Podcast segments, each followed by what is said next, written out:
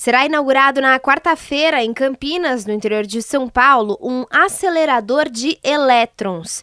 Esse é o maior projeto e mais complexo na área da ciência no Brasil, batendo inclusive recordes mundiais. Quem vai explicar como funciona essa máquina e para que ela vai ser usada pelos cientistas brasileiros é o nosso Gil Giardelli.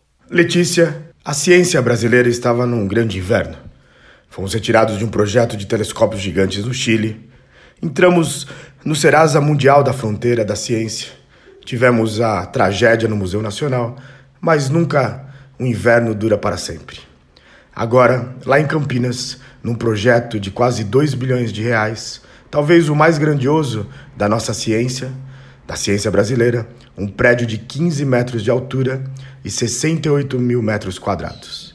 Parece um disco voador do tamanho do estádio do Maracanã. Por dentro, se tem a sensação de estar na fronteira da tecnologia e do mundo dos Jetsons. E mais do que isso, Letícia, todo o projeto foi desenvolvido por empresas nacionais e, nesse aperto financeiro da ciência, 85% das peças produzidas aqui. Trazendo para nós um processo fantástico de entendimento dessa nova tecnologia. Mas o que faz esse grande projeto da inovação? Ele vai do infravermelho aos raios-x. Ele consegue fazer imagens 3D de altíssima resolução e investigar a fundo estruturas moleculares de qualquer tipo de material. Desde plantas, poros de rochas, tomografia de uma formiga, plástico, fóssil, enfim, ajudará centenas, talvez milhares de pesquisadores na ponta da inovação brasileira.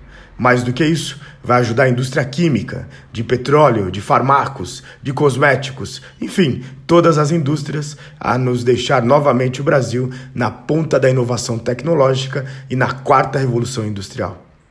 Esse novo acelerador de elétrons coloca o Brasil na fronteira da ciência mundial. Novamente, estamos sorrindo todos aqueles que amam a ciência, estamos vibrando com essa nova era. Bom, se você quiser entender um pouquinho melhor sobre o acelerador de elétrons brasileiro, é só entrar na nossa página Revolução Band News que você encontra no site da Band News FM.